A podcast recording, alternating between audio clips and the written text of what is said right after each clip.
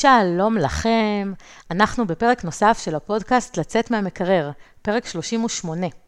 אני סיגל סיירס, ולפני שאנחנו מתחילים, אני רוצה להזמין אתכם להרצאת זום ללא עלות, שאני הולכת לקיים ביום ראשון הקרוב, ה-1 בנובמבר 2020, בשעה שמונה וחצי בערב. נושא ההרצאה, הסוויץ', לתכנת את המוח לירידה במשקל. ואני הולכת לדבר שם על כמה כלים או שיטות כדי לאמן את המוח שלנו להצלחה בדיאטה. כדי להשתתף בהרצאה צריך להירשם מראש, אז אני שמה לכם לינק להרשמה בתיאור הפרק, או שתחפשו אותו בעמוד הפייסבוק שלי, ששינה את שמו ונקרא עכשיו סיגל סיירס, מקף, ירידה אפקטיבית במשקל ואורח חיים בריא.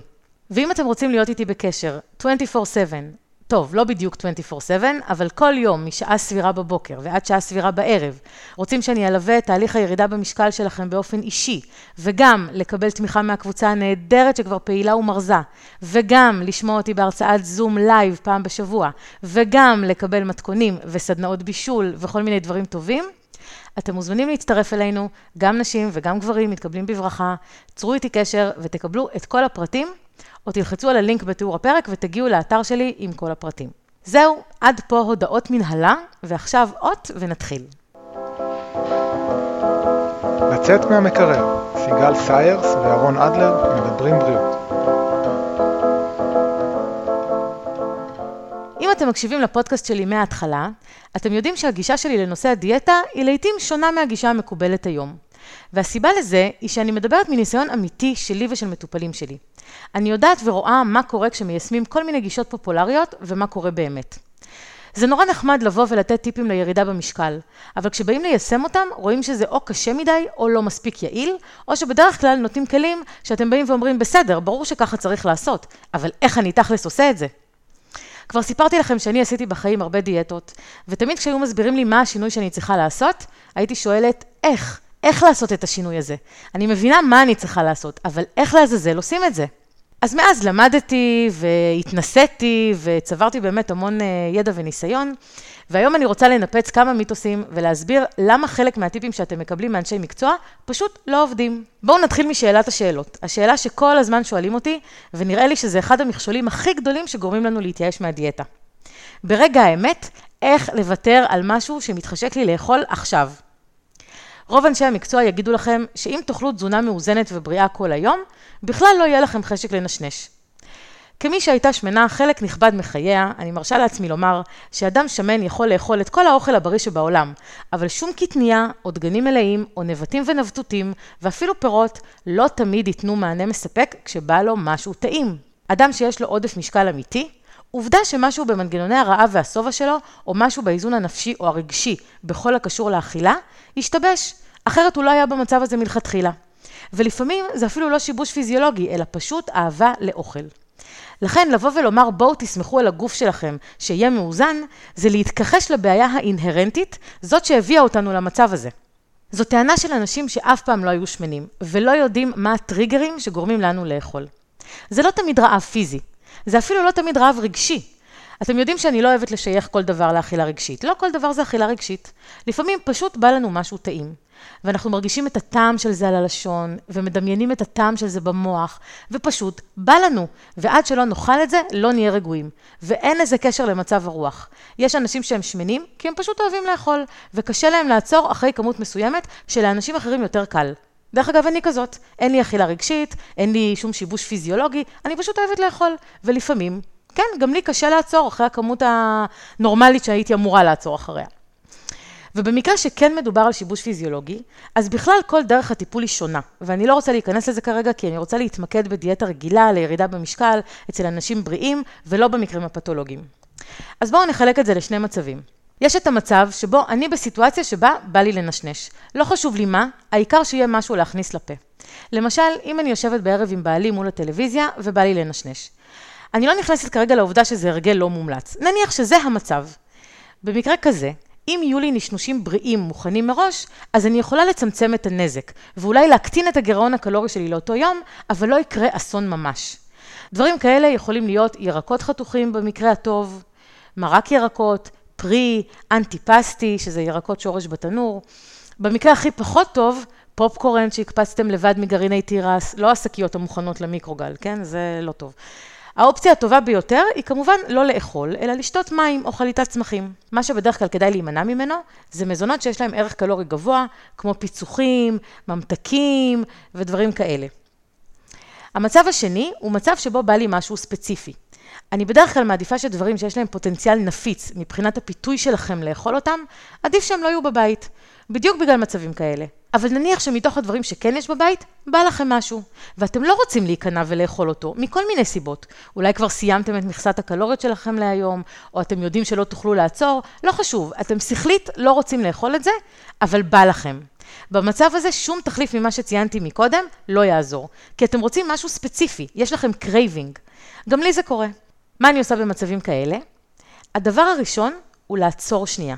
לפני שאני קמה מהספה, לקחת את מה שקורץ לי, אני יושבת עם עצמי כמה דקות ואני עושה עבודה מנטלית. אני נזכרת באופן אקטיבי למה התחלתי את הדיאטה, למה אני רוצה לרדת במשקל, מה זה אומר בשבילי, מה המשמעות של זה, איזה דברים טובים יקרו לי כשאני אגיע למשקל המטרה שלי. מה יקרה אם אני לא אגיע אליו ואעלה את הכל חזרה? אני מנסה לשחזר את התחושה שאני מרגישה כשאני עולה למשקל ורואה ירידה. רק מלדמיין את זה כבר מופרש לי דופמין במוח, שזו התחושה שחיפשתי כשחשבתי על מה שמתחשק לי לאכול. ואני עושה את זה עד שאני מרגישה שהחשק עובר. תאמינו לי שזה קורה כמו קסם. אני פתאום מרגישה שאותו פיתוי מאבד את הטעם שלו. כבר לא בא לי.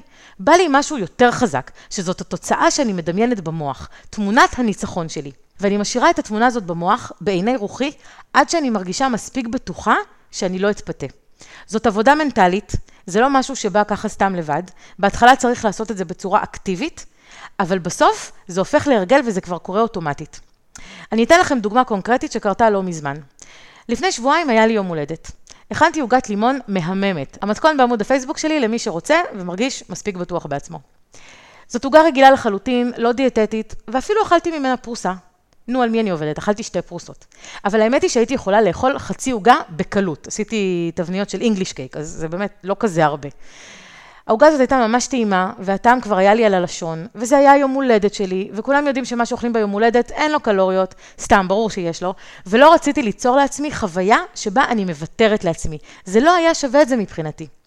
אבל עדיין הייתי צריכה להתגבר על הדחף לאכול עוד. אז לא ישר הלכתי ולקחתי עוד. התיישבתי על הספה, ועשיתי את התהליך הזה שאמרתי לכם, וזה נגמר בזה שלא לקחתי עוד. הכנסתי את מה שנשאר מהעוגה לפריזר, וזהו. יום אחרי, הייתי צריכה להתמודד עם זה שוב, כי אחרי האוכל, אכלנו ארוחת צהריים, ואחרי האוכל מתחשק קינוח.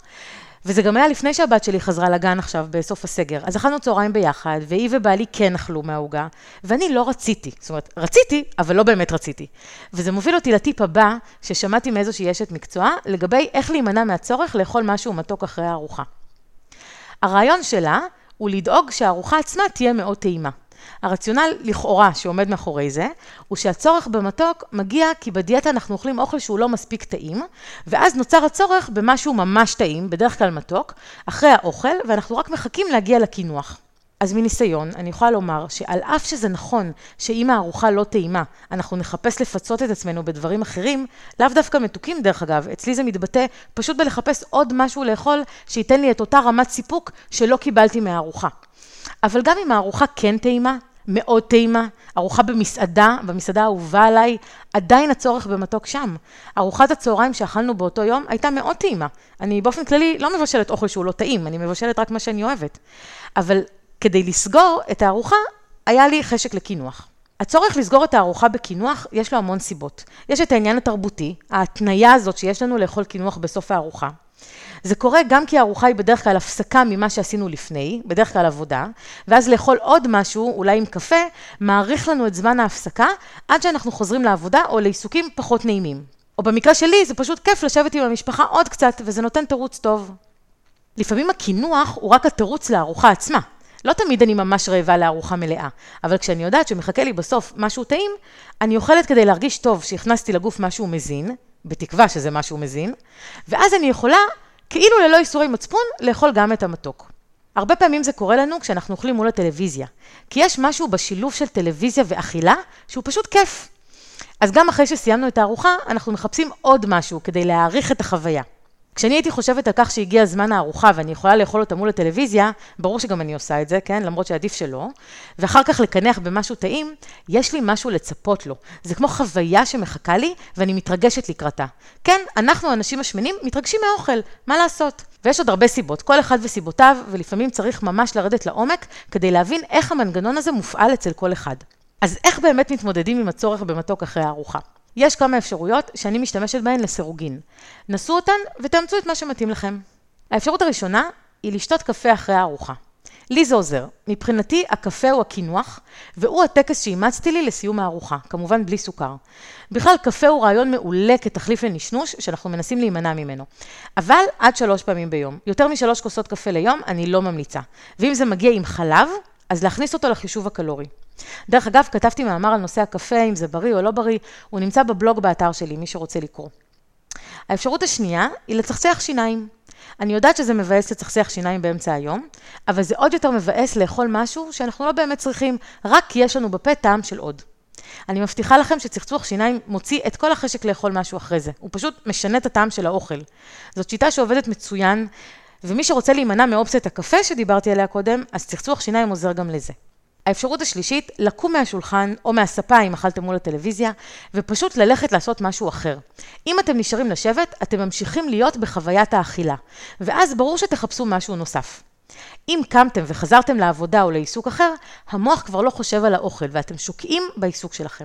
האפשרות האחרונה היא שוב לעשות את העבודה המנטלית שעשינו קודם. כמה שעושים את זה יותר, זה עובד יותר טוב ומוטמע יותר טוב. עוד טיפ הזוי ששמעתי, קשור בפיתוח תחושת שליטה על מאכלים שיש לנו תשוקה אליהם. כלומר, איך להפסיק לאכול משהו שטעים לנו, בלי לגמור את הכל, לדעת לעצור בזמן, מה שנקרא.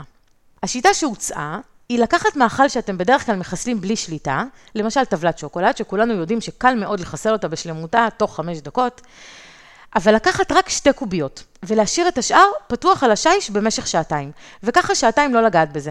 תוך כדי ששמעתי את העצה הזאת, כבר עלתה לי תחושת חוסר השליטה רק מלחשוב על זה. ואותה אשת מקצוע ציינה שבהתחלה זה אולי טיפה יחרפן אותנו, כן, אולי טיפה, ברמה של כריש שמריח טיפה דם במים. והיא אמרה שצריך לעשות את זה כל יום, גם אם לא בא לנו. ואחרי כמה חודשים נראה שממש קל לנו להפסיק לאכול את הדברים שאנחנו חושקים בהם אחרי כמה ביסים בלבד. אז מניסיוני האישי, אני יכולה לומר שאסור לעשות ניסויים כאלה עם אנשים שמנים שאוהבים לאכול, ומי שמציע דבר כזה לא באמת מבין מה עובר על אנשים שמנים בגוף, בראש, כשהם רואים את האוכל שהם משתוקקים אליו, טועמים ממנו קצת, ואז יודעים שהוא נשאר מול העיניים ואסור להם לגעת בו. זה סוג של עינוי סיני, אני לא בטוחה שמותר לעשות את זה לפי אמנת ג'נבה. לא מכניסים אויבים הביתה, לא שמים פיתויים מול העיניים, לא יוצרים בכוונה סיטואציות שרוב הסיכויים הם שנפסיד בהן. למה? הרי ברור שיהיה לי מאוד קשה לעשות את זה ולהחזיק מעמד, אפילו אם הייתי מאמינה שזה יפתח אצלי איזושהי יכולת שליטה בהמשך. אבל עד שאני אגיע לשם, אני אתחרפן, שלא לדבר על כל השוקולד שאני אוכל עד אז, שרק מקבע את הרצון למתוק ומגדיל את הבעיה. בדיוק כמו שלא ניתן למכור לסמים להזריק כל יום קצת, עד שהוא לא ירגיש צורך יותר, יאבד את התלות ויוכל לשלוט בעצמו. נכון? זה לא ריאלי. בקיצור, אני לא באמת יודעת מה עבר לה בראש, אבל עבורי השיטה הזאת לא הייתה עובדת בחיים. ובכל זאת, יש לי בבית באופן קבוע דברים כמו נוטלה, חמת בוטנים, טבלאות שוקולד, בעיקר לאפייה, אבל זה עדיין טעים, ואני לא נוגעת בהם. הם יושבים בארון, הם לא מול העיניים בכלל, אבל אני יודעת שהם שם. בפעמים שאני כן נוגעת, זה קורה או שתכננתי מראש והכנסתי את זה למכסת הקלוריות שלי, כי אני כבר יודעת שיש לי את היכולת לשלוט בעצמי, וזה בדרך כלל קורה בשלב מתקדם יותר של הדיאטה, או כשאני אוכלת בלי לתכנן, מה שלא מומלץ, אבל כבר יש לי מספיק חוסן מנטלי כדי להצליח לעצור את עצמי ולא לגמור טבלה שלמה או צנצנת שלמה. ואיך אני מגיעה לחוסן המנטלי הזה? לא על ידי זה שאני כל יום תואמת ומענה את עצמי עד שאני לכאורה מתרגלת לשלוט בעצמי, אלא על ידי זה שאני מתרגלת את ה mindset שלי להבין ולזכור ברגע האמת מה חשוב לי, מה המטרות שלי לטווח הארוך. ואני שואלת את עצמי, האם שווה לי לאכול כרגע עוד ולא להשיג את המטרה שלי? אני הגעתי למצב שבו התשובה שלי היא תמיד שלא שווה לי. ולתהליך שאלת השאלה הזו יש כוח עצום מבחינתי, כדי להזכיר לי כל הזמן מה באמת חשוב לי ומה שווה לי יותר. לי זה עובד, ואני בן אדם שבקלות יכול לגמור טבלת שוקולד וגם יותר מאחת. אז אם לי השיטה הזאת עובדת, אני בטוחה שלפחות לעוד כמה מכם היא תעבוד. רק שצריך לעשות עבודה מקדימה ולהבין מה באמת המטרות שלי ומה חשוב לי. אני גם הולכת לדבר על זה בהרצאה ביום ראשון, אז כדאי לכם להצטרף. ולגבי מה שאמרתי שלא מכניסים אויבים הביתה ובכל זאת יש לי נוטלה וכו', זה בגלל שאני לא מסתכלת עליהם כאויבים. זה פשוט סוג מסוים של אוכל שאני מעדיפה לא לאכול בדרך כלל, ורק לפעמים כן. זה לא האויב שלי. זה דורש אימון מנטלי להגיע לזה, שלא עושים אותו תוך כדי זה שמסתכלים עליו ואסור לגעת. טוב שלא מקבלים גם מכות חשמל קטנות, כמו שעושים לעכברים במעבדה. טוב, נמשיך. אחד הטיפים שבמקום לעזור לי בדיאטות, תמיד הרס לי, הוא הטיפ לאכול כל יום חטיף קטן. להרשות לעצמנו כל יום איזה ממתק קטן של 100-120 קלוריות כדי להרגיע את הצורך. שוב, אני בטוחה שיש אנשים שזה כן עובד להם, לי זה לא עובד, ו- וכל האנשים שאני הכרתי שעושים דיאטה, זה לא עבד להם. אבל אני מסייגת את זה ואומרת שיש אנשים שאולי זה כן יעבוד בשבילם.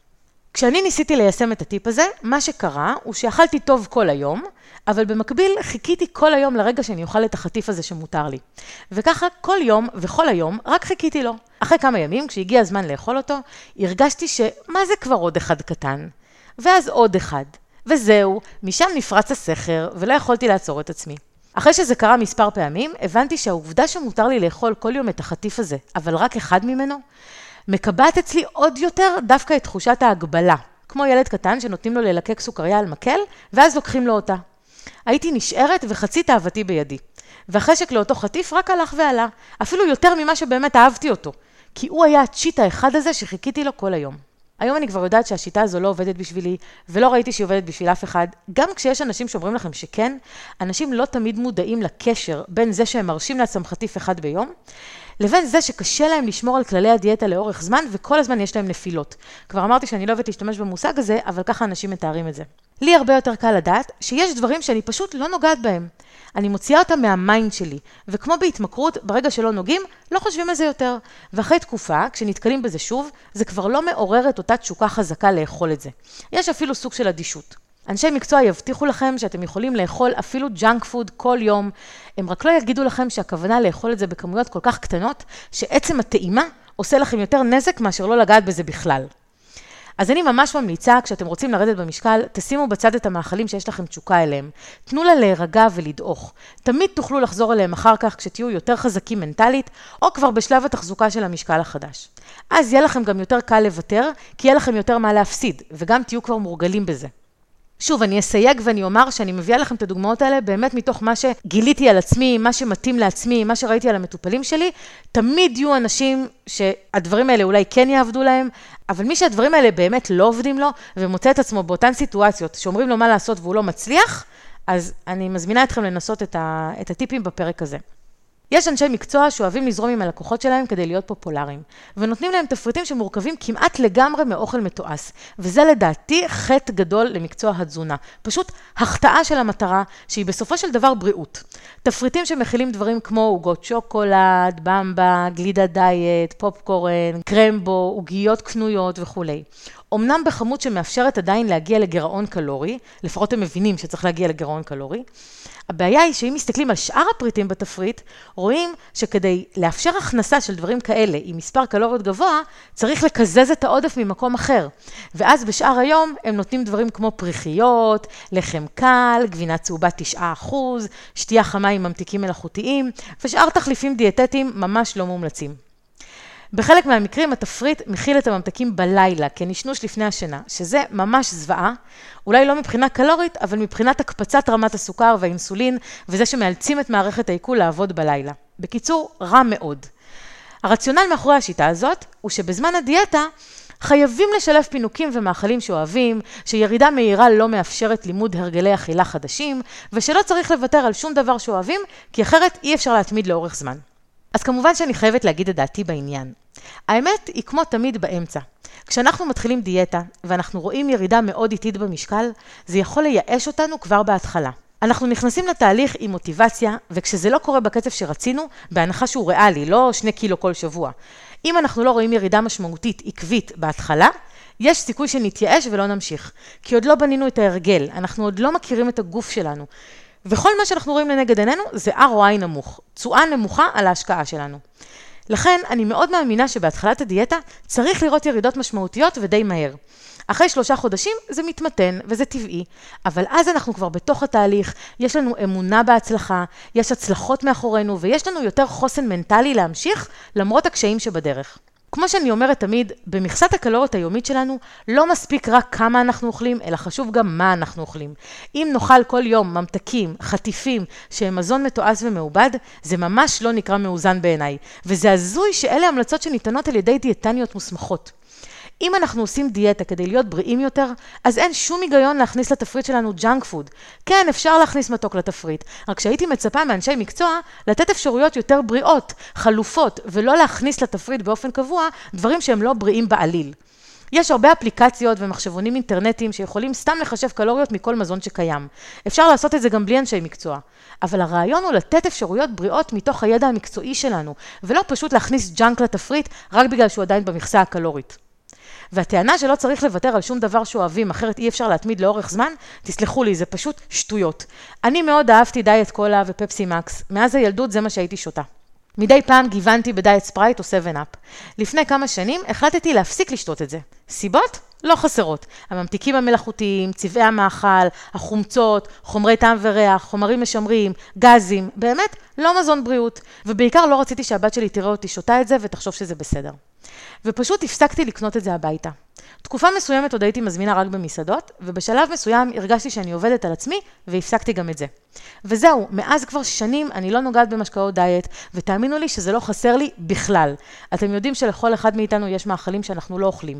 אם זה כי אנחנו לא אוהבים אותם, ואם זה כי הם פשוט לא בהרגלים שלנו. אז הדיאטים נכנסו אצלי לקטגוריה הזאת של דברים שאני לא נוגעת בהם, ואני כבר לא חושבת על זה אפילו. אני אדישה למראה של זה, אין לי חשק לזה, לא כשאני רואה את זה ולא כשאני לא רואה את זה. אז מסתבר שכן אפשר לוותר על דברים שאוהבים, וגם להתמיד בזה לאורך זמן, אם אנחנו מבינים שהדברים האלה לא טובים לנו. וכמובן, אם יש לנו חלופות אחרות טובות יותר. דרך אגב, מים זה חלופה טובה לדיאטים מבחינתי. כשאני רואה פרסומים של אנשי מקצוע ואת התפריטים שהם נותנים, אני מרגישה לפעמים שהם חוטאים למקצוע. הרי המטרה בתהליך ירידה במשקל היא להיות בריאים יותר, אז מה ההיגיון לעשות את זה באמצעות החלפת רע אחד ברע אחר? פעם הראיתי לבעלי מישהי שפרסמה תפריט מהסגנון הזה שהיא נתנה ללקוחה שלה, ולא דווקא היה טייק אחר על הדברים. אני יכולה לסמוך עליו שהוא תמיד יציג דעה מנוגדת לשלי. והוא אמר שלדעתו זה דווקא בסדר, שהיא מאפשרת לאנשים לעשות את זה בדרך שלהם, ורק מתאימה להם את התפריט למה שהם גם ככה מחפשים. לא חשוב שהם לא אוכלים כרגע בריא, העיקר שירדו במשקל, ואולי עם הזמן הם יעשו שינויים נוספים וישפרו את התפריט. אוקיי, אני יכולה להבין את הגישה הזאת, אבל אני לא מקבלת אותה. זה בדיוק כמו אותו מטופל שמעדיף לקחת כדורים לכולסטרול או ללחץ דם, במקום לעשות שינויים אמיתיים באורח החיים, כי זה יותר קשה, והרופא זורם איתו. הכדורים לא מרפאים את המחלה, הם רק דוחים את הקץ. אותו מטופל ימשיך לאכול לא בריא, ובסוף גם הכדורים כבר לא יעזרו לו. אין פה ריפוי אמיתי. עכשיו, תמיד אפשר לבוא ולהגיד שאנשים לא מחפשים שינוי אמיתי, לא מחפשים לעבוד קשה, הם רוצים את הפתרון הקל, אבל אני חושבת שמתפקידנו כאנשי מקצוע בתחום הזה, לא לזרום עם זה ולומר סבבה, בואו תאכלו קרמבו, אבל תשתו דיאט קולה ואז תרזו. המטרה שלנו היא להראות את הדרך הנכונה ולא לשים פלסטר. המטרה שלנו היא לתת רעיונות יצירתיים לתחליפים בריאים יותר, שיהיו פתרון יותר טוב מאשר אוכל זבל. המטרה שלנו היא להראות לאנשים שאפשר גם אחרת, לשנות להם את תפיסת האוכל. לא מתוך זה שהם יצטרכו להילחם בעצמם כדי לא לאכול ג'אנק, אלא מתוך זה שמשהו בתפיסה שלהם משתנה והם כבר לא ירצו לאכול ג'אנק, אלא יאמצו באהבה את האפשרויות הבריאות יותר. זה לא אומר שאי אפשר מדי פעם לשלב דברים שאוהבים והם ג'אנק, אבל לא אם יש לזה מחיר בצורת תזונה לא בריאה באופן יומיומי. אחרת, מה עשינו כאן? עוד נושא מאוד טרנדי זה גמילה מסוכר ומגלוטן. אם אתם מאזינים ותיקים של הפודקאסט הזה, אתם כבר יודעים שאני לא מאמינה בלהוציא קבוצות מזון שלמות מהתפריט. ויש רק דבר אחד ויחיד שאני ממליצה להימנע ממנו לחלוטין, מזון מעובד ומתועש. עם זאת, ברור לי שמי שרוצה לחיות חיים נוחים יחסית, כמוני למשל, ואני מאמינה שגם כמוכם, לא יכול להימנע מזה ב-100%. זה באמת קשה מאוד היום באורח החיים המערבי. אז אנחנו עושים את המקסימום ומנסים להימנע עד כמה שאפשר, לעשות בחירות טובות יותר, לקבל החלטות מושכלות יותר, ולעשות הכי טוב שאנחנו יכולים במסגרת הנסיבות והאפשרויות. סוכר הוא אחד החומרים שהכי מזיקים לגוף שלנו, ואני מדברת על כל סוגי הסוכרים, גם כאלה שנחשבים יותר טובים כמו סילן, מייפל ודבש. סוכר זה דבר שעושה לנו שמות בגוף, הוא ממכר, הוא מכלה את מאגרי הוויטמינים והמינרלים של הגוף, הוא גורם להזדקנות מואצת ולשלל מחלות אחרות, כמו סוכרת, סרטן, מחלות לב וכלי דם, שלא לדבר כמובן על השמנת יתר. אין שום דבר טוב שאני יכולה להגיד לטובת צריכת סוכר, מלבד להדגיש שהסוכר היחיד שכן טוב לנו, והוא סוג הסוכר היחידי שכדאי לנו לצרוך, זה כמובן הסוכר שאנחנו מקבלים באופן טבעי מפירות, ירקות ופחמימות מורכבות. כשאני אומרת סוכר, זה לאו דווקא חייב להיות במזון מתוק כמו פירות, גם בירקות ובפחמימות מורכבות יש סוכרים. מומלץ לוותר על סוכר כמה שאתם יכולים. עם זאת, יש המון מאכלים שיש בהם סוכר סמוי, שאתם לא מודעים אליו, בעיקר כשאוכלים בחוץ, במסעדות, במוצרים קנויים כמו רסק עגבניות וכולי. לכן כשמישהו אומר לי שהוא נגמל מסוכר, אני קצת בספק לגבי זה. אלא אם הוא מעיד על עצמו שהוא אוכל רק אוכל שהוא מכין בבית, מרכיבים טבעיים בלבד, והוא יודע בוודאות שאין בשום דבר מהרכיבים שהוא משתמש בהם סוכר. מלבד מקרה כזה, רוב הסיכויים שהוא לא באמת לא אוכל סוכר בכלל, גם בלי להיות מודע לזה. גם מנות במסעדות, כשאומרים לי שהן לא מכילות סוכר, קצת קשה לי להאמין, כי האינטרס של המסעדה הוא שהאוכל יהיה טעים, וסוכר משפר את טעם האוכל. אז יש כמה אפשרויות, או שבאמת אין סוכר, אבל במקומו יש דברים אחרים לא פחות גרועים, שנועדו לשפר את טעם המזון. תתפלאו כמה עולם הקולינריה מלא בפתרונות כימיים וסינתטיים לכל מיני בעיות. או שיש ממתיקים מלאכותיים, שכבר דיברנו על הנזק שהם גורמים, או שיש תחליפים כמו מייפל, סילן ודבש, שמאפשרים אולי להגיד שאין סוכר במנה, אבל מבחינתנו זה אותו דבר מבחינה קלורית. בקיצור, צריך להיזהר כאן. ומה לגבי גלוטן? פה הסיפור אפילו יותר מורכב, כי יש אנשים שחייבים להימנע מגלוטן בגלל צליאק, או שצריכים למעט בו בגלל מצב של אי סבילות, שאומנם לא תמיד דורשת הימנעות מוחלטת, אבל כדאי מאוד למעט בצריכתו. ואותם אנשים יעידו כמה זה הופך את החיים לקשים, שצריך להימנע ממזונות עם גלוטן. גלוטן יש לא רק בלחם ובמוצרי מאפה, יש גלוטן כמעט בכל דבר, בתבלינים, במשקאות אלכוהוליים, בפיצוחים, בפירות יבשים, במזונות מעובדים, אפילו בתרופות ובתוספי תזונה. לכן גם כאן, מי שחושב שהוא נמנע מגלוטן ולא מסיבות של צליאק, כי הם ירגישו את ההשפעה של זה בגוף. אבל אם אין לכם צליאק או אי סבילות, לא תדעו בכלל שאתם כן צורכים גלוטן מדי פעם. אין באמת סיבה טובה להימנע מגלוטן בדיאטה. אפילו עדיף שלא. המזונות שגלוטן נמצא בהם מכילים עוד נוטריאנטים ומיקרונוטריאנטים חשובים, שאם אנחנו לא אוכלים אותם, יכולים להיווצר לנו חסרים, כמו ויטמיני B, סיבים תזונתיים, מינרלים שונים ועוד. מי שלא אוכל מזון עם גלוטן, צריך להקפיד להשלים את הדברים האלה ממקומות אחרים. בנוסף, יש לא מעט אנשים שמדווחים שלאחר הפסקה בצריכת גלוטן, כשהם חזרו לצרוך אותו שוב, היה להם הרבה יותר קשה לעכל אותו, והיו להם תסמינים של אי סבילות, ולקח זמן עד שהמצב יתאזן חזרה.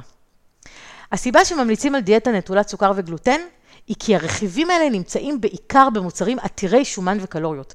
וברגע שאנחנו מוציאים את כל קבוצת המוצרים הזאת מהתפריט, ברור שנרד במשקל ונרגיש יותר טוב. אבל זה לא בגלל הגלוטן, זה בגלל הסוכר, השומן, השמרים, והרבה פעמים גם כמויות גדולות של מלח. תפריט נטול גלוטן הוא לא בהכרח דל קלוריות. הרבה פעמים מוצרים נטולי גלוטן מכילים רעות אחרות, כמו קמח תירס, קמח אורז ושאר חומרים עמילניים שיש בהם כמות קלוריות גדולה.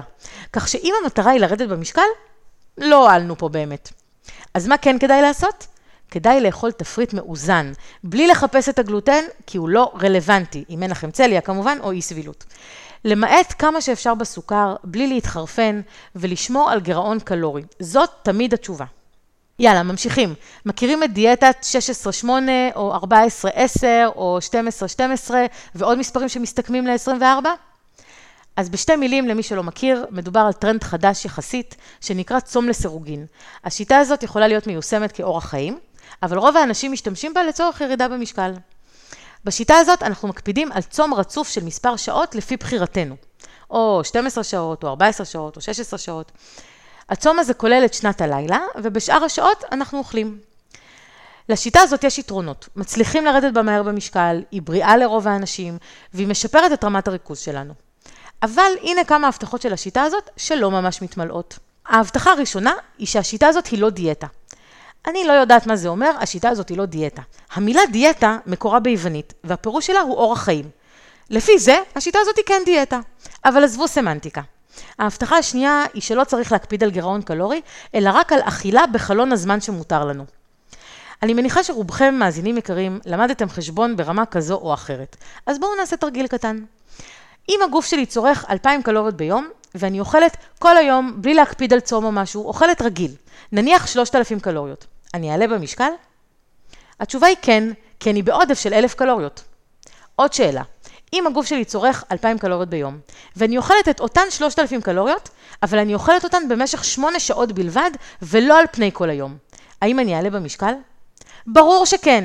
מבחינת ירידה במשקל, זה לא משנה איך אנחנו מחלקים את הקלוריות שאנחנו אוכלים על פני היממה. מה שחשוב זה להיות בגירעון קלורי, ולא איך אנחנו מחלקים את האוכל. כן, יש יתרונות בריאותיים בלשמור על צום למשך מספר שעות רצוף, מבחינת רמת הסוכר בדם והפרשת האינסולין, ויש לזה השפעה מיטיבה על שריפת השומנים ועל תהליך הירידה במשקל. אבל בשום אופן זה לא אומר שבחלון הזמן של האכילה אפשר לאכול כל מה שרוצים בלי חשבון. מצטערת שאני הורסת לכם את זה, אבל זה פשוט לא נכון. ההבטחה השלישית זאת שיטה ללא רעב. אז שפחתכן הנאמנה ניסתה איך עובדת השיטה הזאת.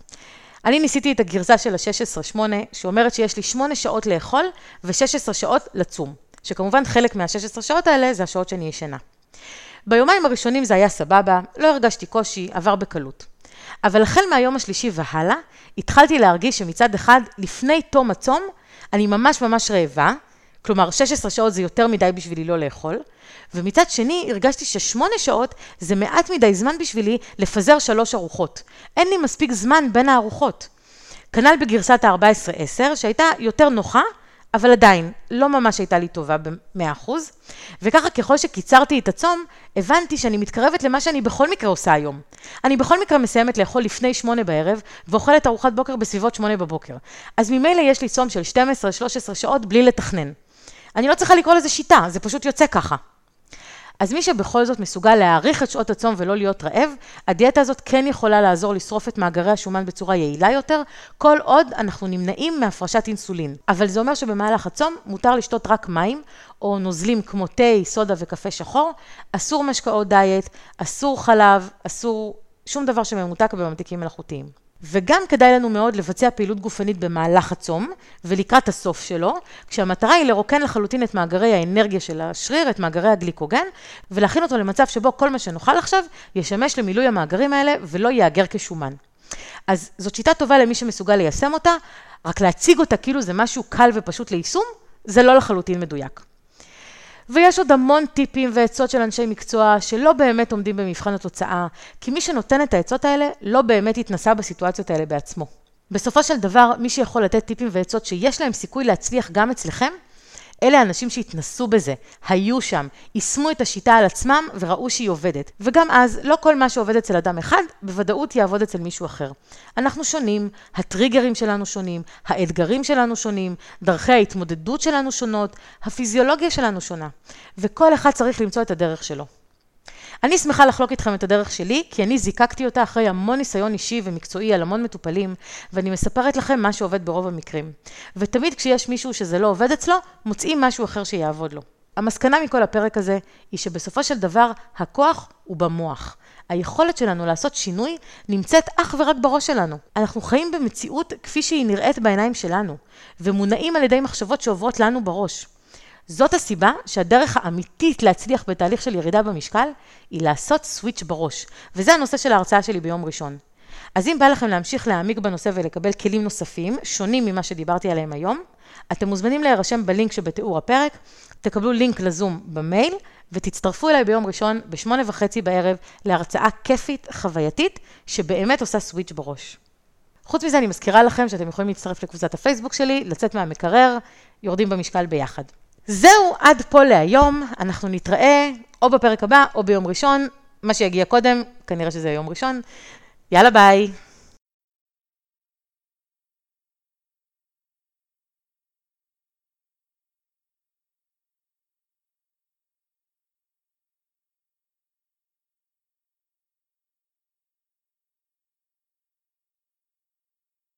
אין באמור בפרק משום ייעוץ או המלצה רפואית כלשהם, והמידע אינו בא להחליף בדיקה וייעוץ אישי על ידי רופא, מטפל מוסמך או טיפול תרופתי.